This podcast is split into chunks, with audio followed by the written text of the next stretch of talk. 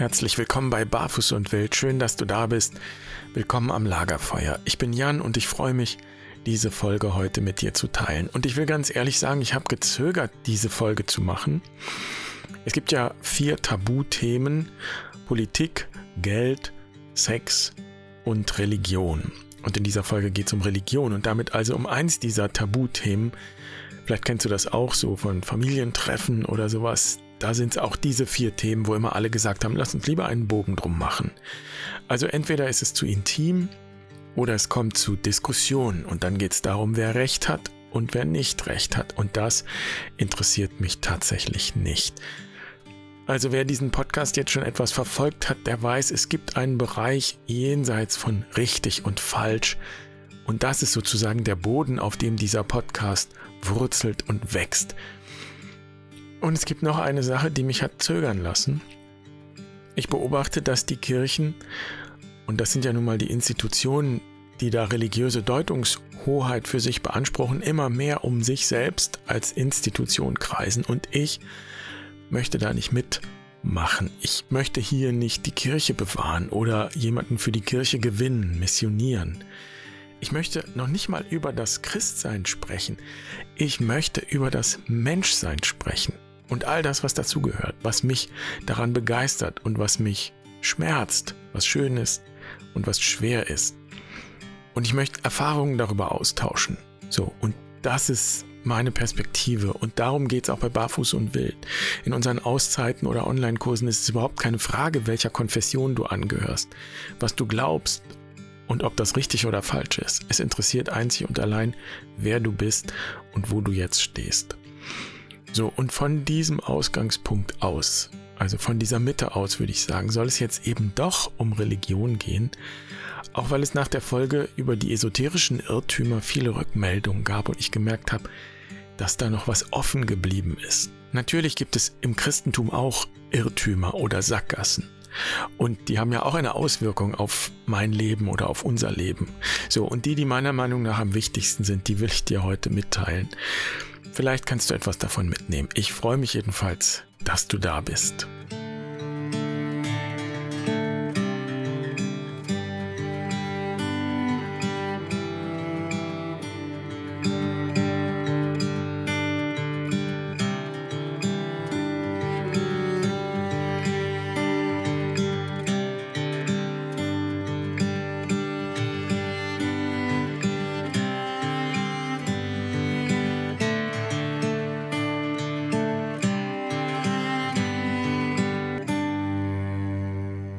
Kann mich erinnern, vor vielen, vielen Jahren, ich war so 15 oder 16, da gab es in der Stadt so eine Aktion, da kam der Bus von den Baptisten. Und das war was Neues. Und sind wir rein in den Bus und haben geguckt, was machen die da so. Und da wurde also Gitarre gespielt, da wurden Lieder gesungen. Ja, das war ganz nett.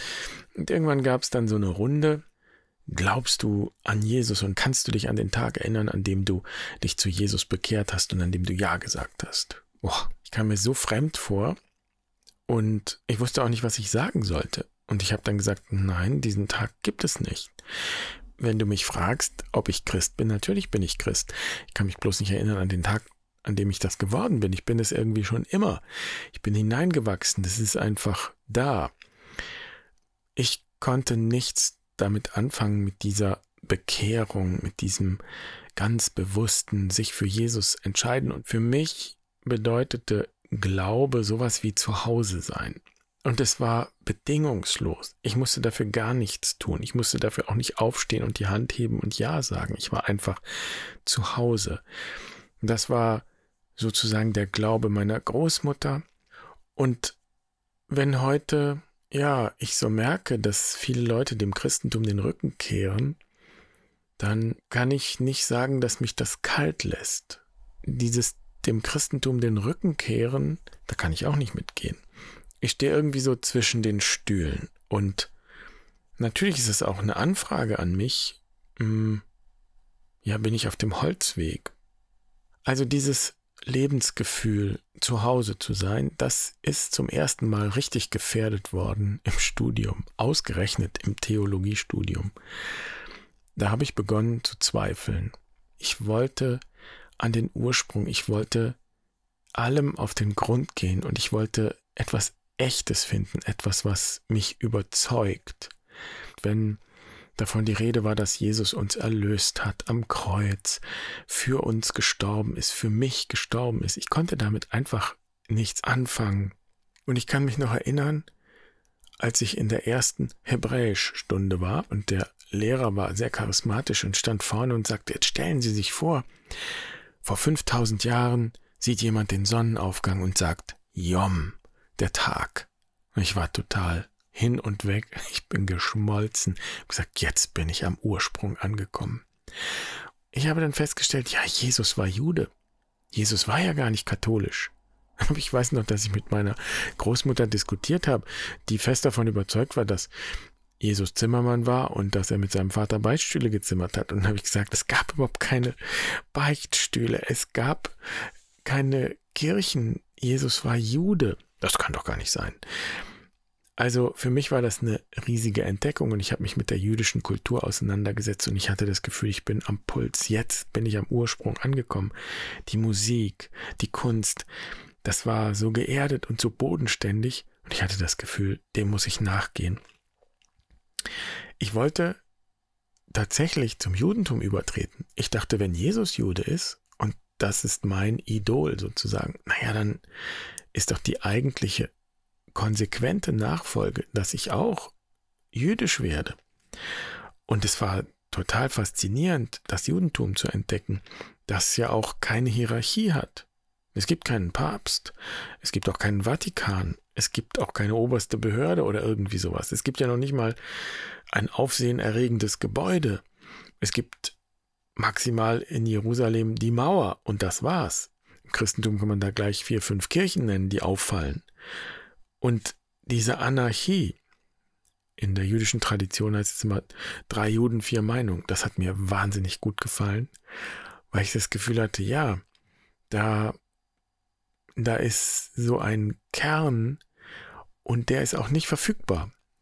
Also drei Juden, vier Meinungen heißt ja, keiner weiß es genau. Und was mir besonders gut gefallen hat, ist natürlich die Gemeinschaft, also die Zugehörigkeit. Jüdisch bin ich, das kann ich nicht abkratzen. Und zugleich hat mich das aber auch abgehalten. Bekanntlich ist es so, dass die, die jüdisch werden, sozusagen sich dafür entscheiden, ganz bewusst Ja sagen, und das wäre es geworden, dass die immer so ein bisschen verdächtig waren. So verdächtig im Sinne von, die sind päpstlicher als der Papst, obwohl es ja gar keinen gibt. Aber natürlich gibt es Regeln im Judentum, wie man bestimmte Dinge macht und es gibt Gesetze und es gibt Traditionen und naja, da gibt es die Orthodoxen und die Ultraorthodoxen und schlussendlich habe ich gemerkt, ich bin vom Regen in der Traufe, wenn ich das mache. Und meine Fragen fangen gerade von vorne an. Auf diesem Weg zum Ursprung zu kommen, das ist mir klar geworden das ist nicht möglich. Und so bin ich in eine, ja, in eine Zeit der Lehre gefallen und ganz genau genommen bin ich immer noch genau in der gleichen Situation. Vieles von dem, was heute im Christentum passiert, ist mir schleierhaft, verstehe ich nicht, kann ich auch nicht unterstützen. Was geblieben ist, ist dieses Gefühl, das ist meine Heimat, das ist mein Wurzelboden, ich kann hier nicht weg. Ich kann nicht gehen, so, wie, so wenig wie ein Baum seinen Standort wechseln kann, weil er verwurzelt ist. Und was ich entdeckt habe, ist, dass Zugehörigkeit mein Lebensthema ist. Dass diese Frage, die ich an meine Tradition gestellt habe, eigentlich eine ist, die mich persönlich betrifft zuerst mal, aus meiner Familiengeschichte heraus. Und die habe ich aufgearbeitet. Und aus dieser persönlichen Erfahrung heraus bin ich zu Richard Rohr gekommen und zu seiner Männerarbeit und zur Initiation. Und da hat sich für mich zum ersten Mal ein Ort aufgetan, wo sich die Dinge, ja, wie soll ich das sagen, vom Kopf auf die Füße stellen. Es ging dann nicht um Glaubensfragen, etwas für wahr halten. Das, was ich erlebe in meinem Leben, das hat etwas zu tun mit dem, was meine Vorfahren durchgemacht haben. Und das ist, hat etwas zu tun mit dem, mit den Geschichten, die wir uns erzählen. diese Geschichten sind ein Spiegel für das, was ich erlebe in meinem Leben. Und es geht nicht darum, ob sie wahr sind, ob sie richtig sind und ob irgendwer was Falsches glaubt, sondern es geht um die Frage, was es für mich bedeutet und was es für uns bedeutet und wie es uns unterstützen kann, ja, eben in der Initiation, im, in der Einweihung in dieses Leben, in das immer tiefer Hineinwachsen in dieses Leben. Und so bin ich dann auch zur Quest gekommen und zur Naturarbeit und habe mich wiedergefunden in einer Gruppe, die sich selbst nicht explizit als Christen versteht. Aber es ist kein Problem, in diesem Kreis als Christ zu sitzen. Es geht nicht die ganze Zeit um die Frage, äh, ja, was glaubst du? Sondern es geht um die Frage, wer bist du? Und wer bist du, wenn in der Mitte das Feuer brennt? Und was verbindet uns? Weil das Feuer brennt für uns alle. Ähm, wir sitzen alle sozusagen in einem großen Kreis und wir sind alle miteinander verbunden, genau mit der Geschichte, die wir mitbringen. Und ja, das ist eine universale Perspektive. Wahrheit ist dann etwas, was sich jetzt zeigt, in dem Augenblick, wo wir mit unserer Wahrheit und mit unseren Wirklichkeiten da sitzen. Und ja, diese Mitte, um die wir uns versammeln, die ist nicht verfügbar sondern alles, was wir tun und die ganze Tradition, die wir haben, dient uns im besten Fall dazu, dass wir diese Mitte erfahren. Sie zeigt auf die Mitte, sie verweist uns auf die Mitte. Ja, und klar, wir nennen in der jüdisch-christlichen Tradition diese Mitte Gott. Und vielleicht haben wir auch ein bisschen vergessen, dass wir Gott nicht definieren können, nicht in die Tasche stecken können. Und ich bin so dankbar für diese Zeit, in der ich das Judentum erforscht habe und kennenlernen durfte. Alleine für die Tradition, die es gibt im Judentum, den Gottesnamen nicht auszusprechen. Das ist Ausdruck genau dieses Bewusstseins, dass die Mitte nicht verfügbar ist. Gott ist nicht verfügbar. Es gibt immer eine Handbreit, die noch dazwischen ist. Und ich habe angefangen, meine eigene Tradition, das Christentum, aus dieser Mitte heraus zu verstehen. Das, was wir da glauben als Christen, wenn wir an Christus glauben, ja, das ist ausgedrückt in dieser Mitte. Paulus sagt, wir sind der Leib Christi, wir sind alle ein Teil davon. Also diese Entdeckung in der Schöpfungsspiritualität, auch in den indigenen Anteilen, die unsere Spiritualität noch hat, die bis in die ja, vorchristliche Zeit reichen, bis zu den Kelten und bis in die Steinzeit meinetwegen. Das ist eine Spiritualität, die allumfassend ist, die im wahrsten Sinn des Wortes katholisch ist, alles umfasst. Katholisch heißt allumfassend. Seitdem ist es schwieriger geworden, Christ zu sein. Aktuell ist es schwieriger geworden, katholisch zu sein, weil natürlich auch deutlich wird für mich, wie viel Enge da ist. In meiner eigenen Community, in die ich ja gehöre wenn ich mir von Katholiken sagen lassen muss, ich wäre ja gar nicht mehr katholisch. Abgesehen mal davon, dass es eine Unverschämtheit ist, aber es ist ja auch Ausdruck einer Enge, einer Enge im Herzen. Und ich frage mich, was ist das eigentlich? Was ist das für eine Angst, die da ist, etwas zu verlieren, etwas nicht richtig zu machen, etwas nicht zu bewahren? So, ich habe gar nichts gegen bewahren, aber diese Art von konservativ sein, die hat etwas zu tun mit kontrollieren wollen. Es gibt interessanterweise einige Geschichten, die uns in den Evangelien überliefert werden, ja, die echt harter Tobak sind für die Institution. Und ich habe das Gefühl, dass sich in diesen Geschichten schon ganz am Anfang des Christentums ja eine Auseinandersetzung entsponnen hat um das Verhältnis von Mitte und Kreis, also von Spiritualität und ja Institution. Da gibt es die Geschichte, als Jesus seinen Jüngern erklärt, dass er jetzt nach Jerusalem gehen muss und dass er dort vieles erleiden muss und getötet wird und am dritten Tag auferweckt wird. Und dann nimmt ihn Petrus beiseite und weist ihn zurecht und sagt, ah, das soll Gott aber bitte verhüten. Das darf nicht mit dir geschehen. Und Jesus wendet sich um und sagt zu Petrus, tritt hinter mich, du Satan. Krass. Dieser Petrus. Auf diesem Felsen wird die Kirche gebaut. Der Papst ist der Nachfolger dieses Petrus. Und Petrus tritt hier so derartig ins Fettnäpfchen. Jesus sagt zu ihm, tritt hinter mich, du Satan. Du bist ein Ärgernis für mich, denn du hast nicht das im Sinn, was Gott will, sondern was die Menschen wollen. Und Jesus sagt zu seinen Jüngern, wenn einer hinter mir hergehen will, dann muss er sich selbst verleugnen und sein Kreuz auf sich nehmen.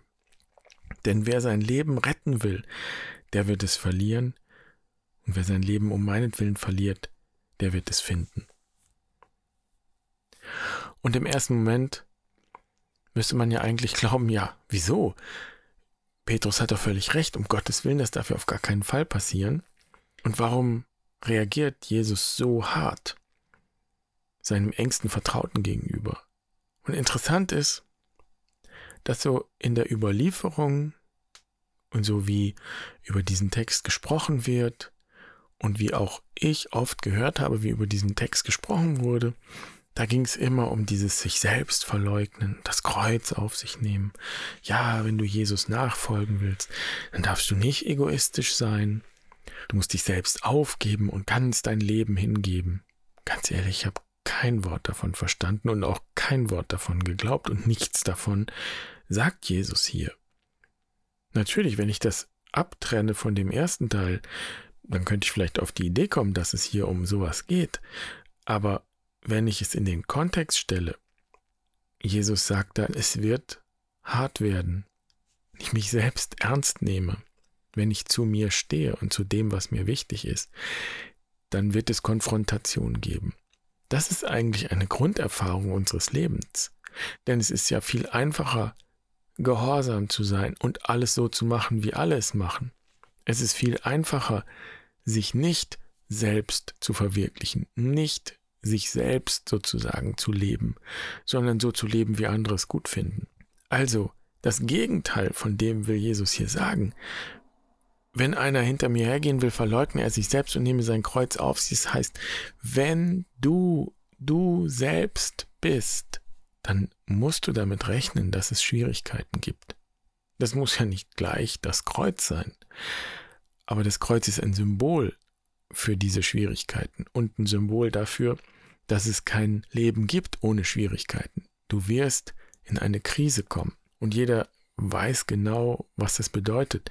Wenn ich mich verändere, dann ist das eine Herausforderung für andere. Wenn ich wachse, dann hat das Auswirkungen auf meine Beziehungen, auf meinen Platz in der Gemeinschaft. Und das ist Initiation. Und vor dieser Herausforderung stehen wir immer wieder neu oder es stellt uns das Leben davor. Und was Jesus eigentlich sagt, wenn du dem ausweichst, wenn Religion sozusagen zur Lebensversicherung verkommt, wenn du alles richtig machst, kommst du in den Himmel. Wenn du versuchst, alles richtig zu machen, sagt Jesus, dann wirst du dein Leben verlieren. Es geht darum, etwas zu wagen.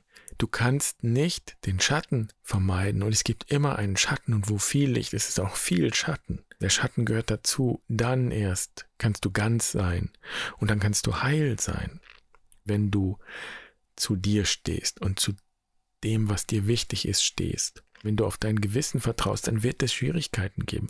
Aber wenn du dein Leben retten willst, dann wirst du es verlieren. Ich spüre, wenn Leute sich an ihrem Glauben festhalten wie an einem Gerüst, aber irgendwie vergessen, was das Haus ist, das sie bauen wollten. Oder sie benutzen ihren Glauben wie ein Glas, aber am Ende tun sie gar kein Wasser hinein oder fragen sich nicht mehr, ob da Wasser hineingehört, sondern sie stellen es wie eine Vase in die Vitrine und verehren das.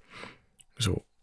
Und ich spüre so viel Leere um mich herum. Und ich meine das nicht als Vorwurf, sondern ich nehme das wahr und, und, und bleibe trotzdem. Und ich sehe viele, die diesem ganzen, dieser ganzen Tradition den Rücken kehren und ja, aus dem heraus möchte ich fünf Irrtümer oder Sackgassen oder Vermeidungen formulieren, die ich wahrnehme. Vermeidung ist eigentlich fast noch das bessere Wort. Also es geht mir um fünf Irrtümer, die man kennen sollte als Christ. Vor allen Dingen, wenn es so einen schalen Beigeschmack kriegt und einfach nicht mehr gut schmeckt. Und man, manche Leute wenden sich dann ab und es ist okay. Aber wie gesagt, wenn du ähnlich gestrickt bist wie ich und kannst dich nicht einfach abwenden, dann bleibt ja die Frage, ja, wie kommt wieder Geschmack an die Sache? So, und diese fünf Irrtümer, das könnte sein, dass der Grund da irgendwo verborgen liegt und vielleicht hilft es dir, ähm, einen Weg zu finden, einen entscheidenden Schritt zu tun.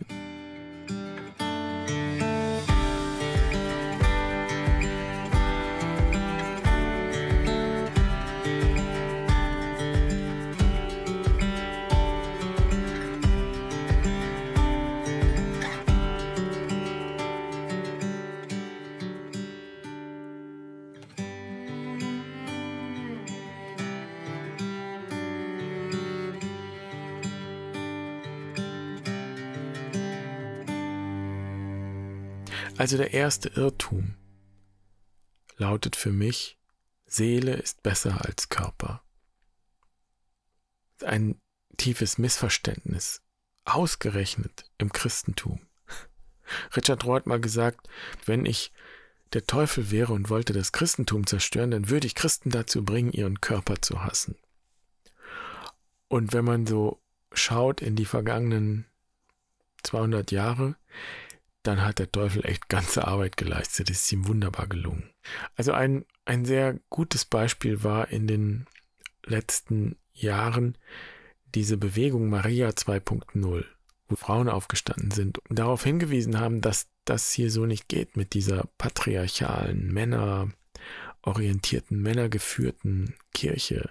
Da stimmt was nicht. Und da gab es ein Bild von einer Madonna, so ein typisches Bild, die Madonna, so eine Mandel in Mandelform und es ist ein wallender Mantel. Und wenn man genau hingeschaut hat, dann stellt dieser wallende Mantel eine Vulva dar, also ein weibliches, das weibliche Geschlechtsorgan. Und das war natürlich ein Aufschrei in den sozialen Medien und bei Facebook. Das ist Blasphemie. Wie kann man denn die Madonna als Geschlechtsorgan darstellen. Und warum lästert dieses Bild Gott? Wie kommt man auf die Idee? Ich war total fasziniert von diesem Bild und von dieser Darstellung und ich konnte da sehr viel mit anfangen, weil ich mich natürlich beschäftigt hatte mit unserer indigenen Tradition und mit der Göttin und der Mutter Erde.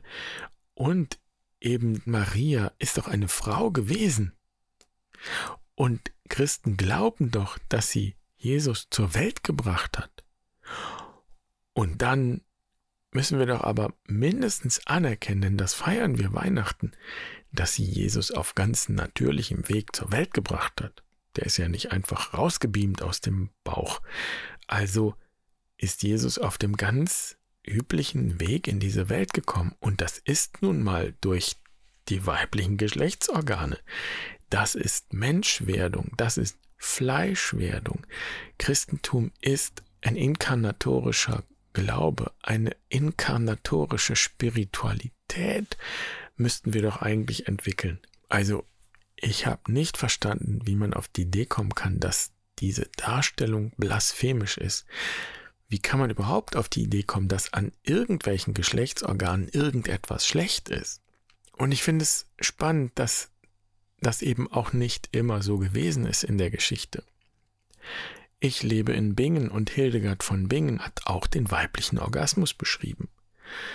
Ich meine, mal gehört zu haben, es wäre überhaupt die erste Darstellung und die erste Beschreibung des weiblichen Orgasmus. Und ich erwähne das deshalb, weil das sehr deutlich zum Ausdruck bringt, was für eine Spiritualität Hildegard hatte. Nichts auf dieser Welt und in dieser Schöpfung kann böse oder schlecht an sich sein. Gott hat es geschaffen, wenn wir das wirklich glauben und Christen glauben das, dann kann es nicht schlecht sein. Oder Franz von Assisi. Das Motto war nackt dem nackten Christus folgen. Als er sich entscheidet, Einsiedler zu werden, zieht er sich nackt aus und gibt alles weg, was er hat, symbolisch.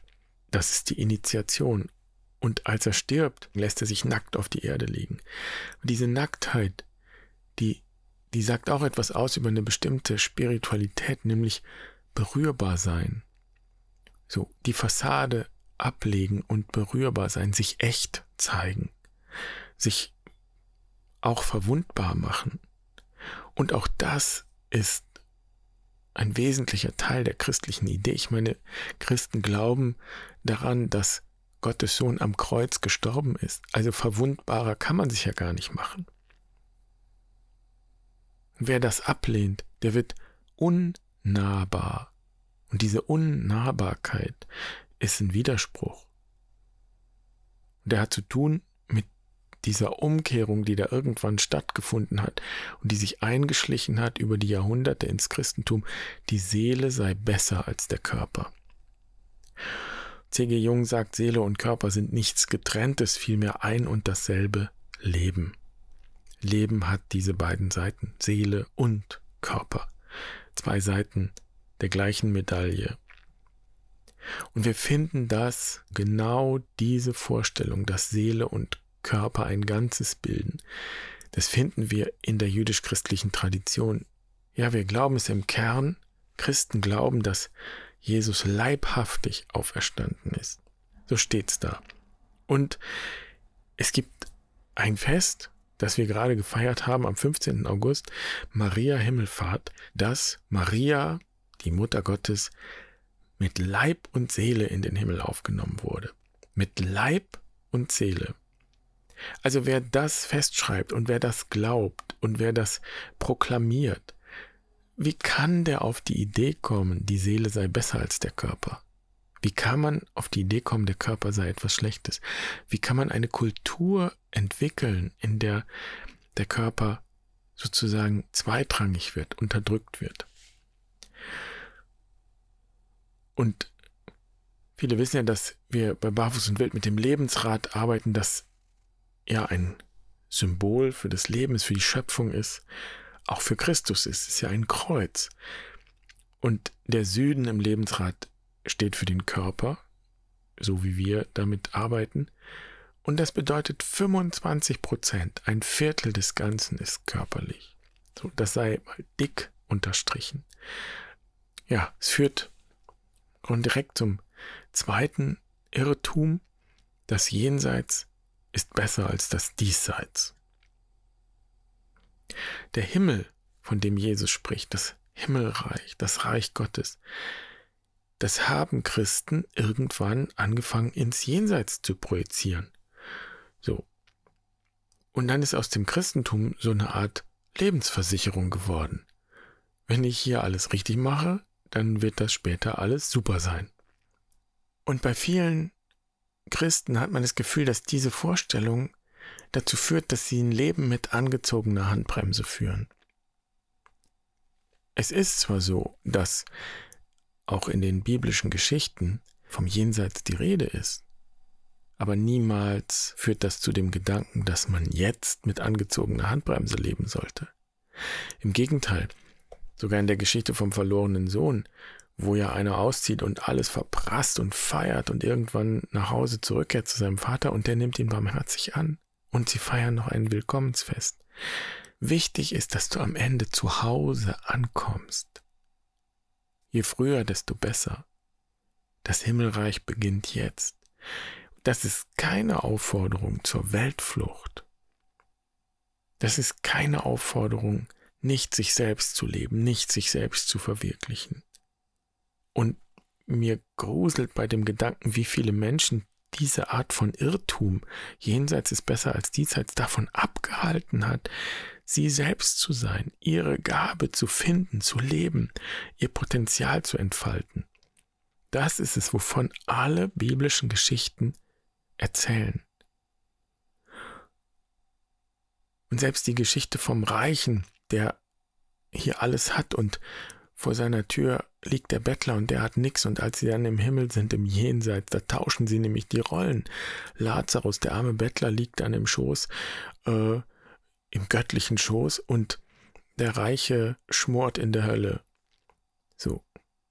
Selbst dieses Bild ist ja nicht aufs Jenseits bezogen, sondern aufs Diesseits, denn es will dir sagen, dass du nicht wirklich zu Hause bist, wenn du dein Herz an Dinge hängst. An Dinge, die nicht wesentlich sind, weil sie deine Seele nicht nähern, weil sie dich nicht heil machen, weil sie dich nicht ganz machen, weil den Bettler, den du vor der Tür ins in die Ecke schiebst, in den Schatten schiebst, das ist der Bettler in dir, den du in die Ecke steckst und schiebst. Also selbst ganz zu werden heißt, alles zu integrieren und dein ganzes Leben als ein Ganzes zu nehmen und aus all dem, was du bist, herauszuwachsen und immer mehr Leben hervorzubringen. So, also die Message ist immer, es gibt ein Leben vor dem Tod. Auferstehung ist jetzt. Und es ist interessant, dass in dieser Geschichte von Petrus, der von Jesus zurückgewiesen wird, Satan hinter mich, dass es da am Ende heißt, der Menschensohn wird mit seinen Engeln in der Herrlichkeit seines Vaters kommen und dann wird er jedem nach seinen Taten vergelten. Also das ist die Vorstellung vom Gericht. Eines Tages kommt Jesus wieder und dann wird Gericht gehalten. Was aber im Gottesdienst nicht gelesen wird, ist der Vers, der dann kommt. Amen, ich sage euch, von denen, die hier stehen, werden einige den Tod nicht schmecken, bis sie den Menschensohn in seinem Reich kommen sehen. Und das heißt ja auf Deutsch gesagt, dass du nicht erst sterben musst, bevor das Himmelreich beginnt. Es gibt ein Leben vor dem Tod, es gibt auch eine Auferstehung vor dem Tod und so gibt es auch ein Gericht vor dem Tod. Die ganze Message ist, verschiebe nicht dein Leben, es gibt ein Buch von Anselm Grün, das heißt, versäume nicht dein Leben. Ja, das möchte man allen zurufen. Lebe deine eigene Wahrheit und Freiheit. Und ja, das kann einen hohen Preis haben. Es ist leichter, irgendeiner Autorität zu gehorchen. Es ist leichter, brav zu sein und alles richtig zu machen. Es ist leichter, die Verantwortung für das eigene Leben abzugeben und irgendwen darüber bestimmen zu lassen oder irgendwelche Regeln, die man einhält. Und damit verschiebst du dein Leben und damit versuchst du es zu retten, aber du wirst es definitiv verlieren. Also, Irrtum Nummer zwei, jenseits ist besser als diesseits. Jenseits und diesseits gehören zusammen. Und das führt direkt in den dritten Irrtum, oder eine dritte Vermeidung. Vollkommenheit ist besser als Unvollkommenheit. Wer so lebt und wer so glaubt, wer sich sozusagen aufs Jenseits konzentriert und darauf alles richtig zu machen und bloß keinen Fehler zu machen und bloß nicht irgendwie in Schwulitäten zu kommen, ja, der meidet die Unvollkommenheit. Das ist ein Irrtum. Die Vorstellung Vollkommenheit wäre besser als Unvollkommenheit. Wie kommt man darauf? Das ist ein Missverständnis. Richard Roth hat mal gesagt, ab 35 lernen wir nur noch durch unsere Fehler und unser Scheitern. Krass. Bedeutet, in der ersten Lebenshälfte, da wollen wir alles richtig machen, da wollen wir was schaffen, da wollen wir jemand sein.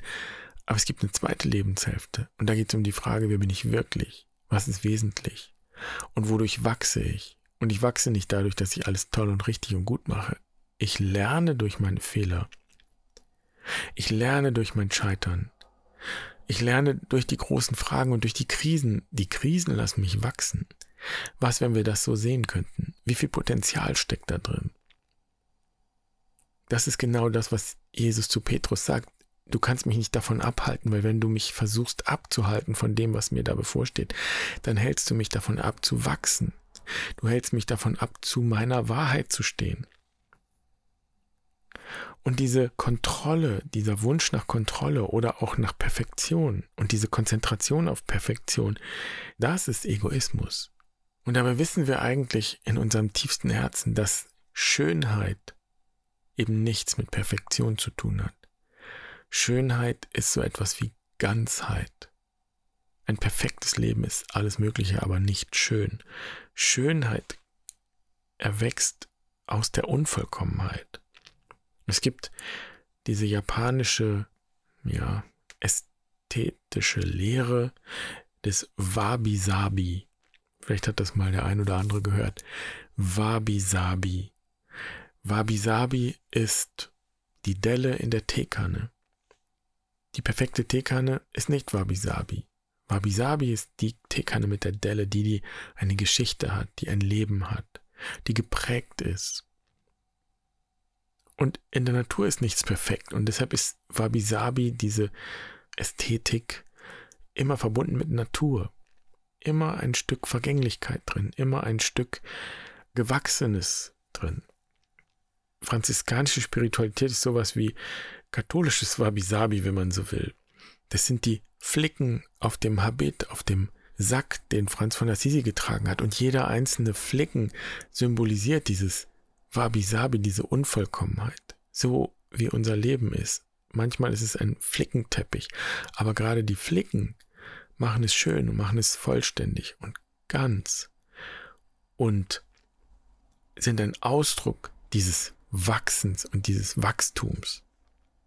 Und dieser Perfektionismus oder diese Perfektionismusfalle hat auch mit der mit dem, mit dem vierten Irrtum zu tun. Zweifel ist das Gegenteil von Glaube. Das ist ein Irrtum. Zweifel ist nicht das Gegenteil von Glaube. Das Gegenteil von Glaube ist Kontrolle. Denn Glaube heißt ja nicht Wissen, sondern es heißt Vertrauen. Und Zweifel hat viel mehr mit Glauben zu tun, als man vielleicht auf den ersten Blick denken mag. Denn Zweifel ist die Chance zum Wachstum. Jede Horizonterweiterung wächst aus dem Zweifel. Ich weiß nicht genau, ob es richtig ist oder falsch. Es ist leer. Wenn ich mich auf die Leere einlasse, dann zweifle ich. Glauben und Zweifel ist so wie Körper und Seele. Es sind zwei Seiten, aber es ist die gleiche Medaille. So. Glauben ist eine Beziehungssache. So. Das Gegenteil davon ist Kontrolle. Wenn ich alles kontrollieren will, dann habe ich nämlich keine Beziehung zu gar nichts. Und nur Zweifel ermöglicht eigentlich echte Begegnung, weil ich sonst ohne Frage in die Begegnung gehe. Und so viele Geschichten in der Bibel sprechen aus dieser Haltung heraus. Wenn man sich durchliest, wie Mose und Gott sich begegnen am Dornbusch, das ist ja geradezu komisch. Es ist ja nicht so, dass Gott sagt, Mose, ich berufe dich, führe die Israeliten äh, hinaus aus Ägypten und Mose sagt, aye, aye, Sir, let's go. Nein, das ist ein Riesendialog und Mose sagt, ah oh, nee, bist du sicher? Ich kann auch gar nicht so gut sprechen und Gott roll, Augenroll. Ja gut, aber hm, okay, also dann geh halt zusammen mit deinem Bruder Aaron, der kann gut sprechen, dann könnt ihr das zusammen machen. Das ist eine Riesendiskussion. Mose ist nur am Zweifeln. Aber es ist wunderbar. Es ist das Leben pur. Es ist ein Entwicklungsprozess. Man, man kann förmlich nachlesen, wie Mose in seine Rolle hineinwächst. Und das mag ja noch lustig klingen, aber natürlich Zweifel. Es geht bis in den Abgrund. Jesus, Gottes Sohn, der sagt, wie kann, wie kann der sagen, Gott, mein Gott, warum hast du mich verlassen? Das ist ja geradezu paradox. Oder Hiob, der so viel Scheiße erleidet, um es mal ganz deutlich zu sagen. Und der sich nicht beirren lässt in seinem Zweifel. Und der sagt, nein, das kann nicht sein. Ich habe nicht Schuld daran. Ich habe nichts gemacht. All eure Theorien darüber, ja, aber du hast ja auch, du hast nicht richtig dran geglaubt. Dann ist ja kein Wunder, dass dir das passiert. Nein, Hiob behält seinen Zweifel und in diesem Zweifel entsteht so etwas wie eine Würde, äh, Würde der Untröstlichkeit. Ich finde es einen wunderbaren Begriff und er macht deutlich, welche Kraft im Zweifel steckt. Und wenn dann Katholiken oder Christen heute sagen, ach, es wird einfach nicht mehr genug geglaubt, dann würde ich sagen, Leute, es wird nicht genug gezweifelt. Es wird nicht mehr durchgezweifelt. Und das ist auch das, was ich aus meiner eigenen Erfahrung heraus sagen kann. Vielleicht das Einzige, was ich sicher sagen kann. Und ich weiß, dass am anderen Ende des Zweifels wächst etwas und entsteht ein neues Vertrauen, ein neuer Glaube, ein immer neuer Glaube, ein immer tieferer. Und vielleicht gibt es da tatsächlich auch einen Zusammenhang zu dem fünften Irrtum, den ich nennen möchte. Dieser Irrtum lautet, Nächstenliebe ist besser als Selbstliebe. Ich meine, es gab mal eine Umfrage, äh, wem die Deutschen so vertrauen. Und ich glaube, dass Die Priester lagen so mit den Journalisten und den Politikern irgendwo so bei sieben oder acht Prozent. Und der ADAC lag bei 90. Und die Caritas und die Diakonie. Also, was wir richtig gut können, wir Christen, das ist Nächstenliebe. Wir können das so gut, dass wir das sogar mega professionalisiert haben. Aber es ist eben interessant, dass da so eine Lehre entstanden ist. Und ich glaube, die hat was damit zu tun, dass wir es nicht wagen zu zweifeln, in uns zu gehen. Die Nächstenliebe kann auch eine Flucht sein, eine Flucht vor sich selbst vor den eigenen Abgründen, vor der eigenen Armut. Und dann kümmere ich mich lieber um die, die arm sind und bestätige mich dadurch selbst, denn das sagt mir, ich bin nicht so arm wie die, ich kann mich ja noch um die kümmern. Und schon Nietzsche hat es gesagt, ihr drängt euch um den Nächsten und habt schöne Worte dafür, aber ich sage euch, eure Nächstenliebe ist eure schlechte Liebe zu euch selber, sagt Friedrich Nietzsche. 19. Jahrhundert. Und ich finde, er trifft den Nagel auf den Kopf. Er trifft den Nagel auf den Kopf. Eure Nächstenliebe ist eure schlechte Liebe zu euch selber. Und dann ist das natürlich auch schal mit der Nächstenliebe. Das Christentum hätte allen Grund, wirklich einzuladen, den eigenen Weg zu gehen. Ja, sich selbst, das eigene Selbst leben und lieben heißt auch annehmen, den eigenen Weg annehmen, so wie er gewesen ist, so wie ich gewachsen bin, das annehmen und lieben. Und das wäre die eigentliche Quelle für Nächstenliebe. Das heißt, wenn ich das Christentum ernst nehme und, und die Message ist, dass Gott Mensch geworden ist, dann kann ich ja schlecht glauben, dass das nur ein einziges Mal so gewesen ist, sondern ist das eine Zusage, dass ich in meinem Menschsein Gott verwirklichen kann. Und wenn ich Gott suche, dann, dann kann ich in mich hineinschauen, ich kann in mein Herz hineinhören. Ehrlich gesagt, es ist das, worum es geht bei Barfuß und Wild. Wenn wir Quest machen, wenn wir hinausgehen in die Natur, dann schaffen wir einen Raum, in dem diese Selbstwerdung möglich ist, immer wieder neu möglich ist. Und nur wer die eigene Gabe in sich findet und den eigenen Platz kennt, der kann das auch in die Welt bringen. So, Menschwerdung, also das, woran Christen im Kern glauben, Menschwerdung, das ist Selbstwerdung.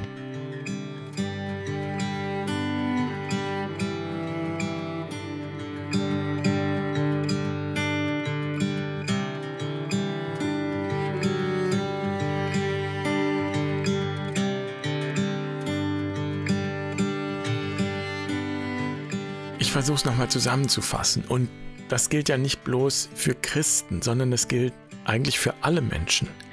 Wenn wir dem Körper Raum geben, den Körper würdigen, dann nehmen wir auch unser Dasein an in seiner Verletzlichkeit und Vergänglichkeit.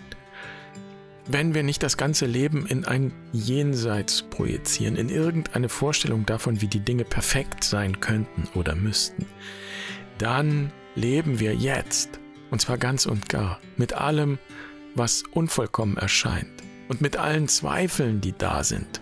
Und ich glaube, erst wenn wir uns selbst mit Liebe begegnen, dann können wir auch anderen mit Liebe begegnen. Und mit Liebe heißt ohne Bedingungen.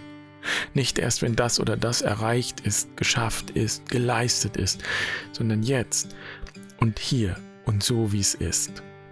In dieser Spiritualität steckt eine ungeheure Gelassenheit, Kraft und Ermutigung. Und für mich ist das der Kern des Christentums und letztlich der Kern jeder gesunden Spiritualität oder Religion, dass sie uns wachsen und reifen lässt. Wenn du nach dieser sehr langen Folge jetzt noch da bist, dann hat dich wohl irgendwas daran interessiert und dann interessiert mich, was das ist, was du dazu sagst, wo du andocken kannst. Ich würde mich riesig freuen über einen Kommentar. Danke, dass du dabei warst. Bis zum nächsten Mal. Mach's gut. Pace bene.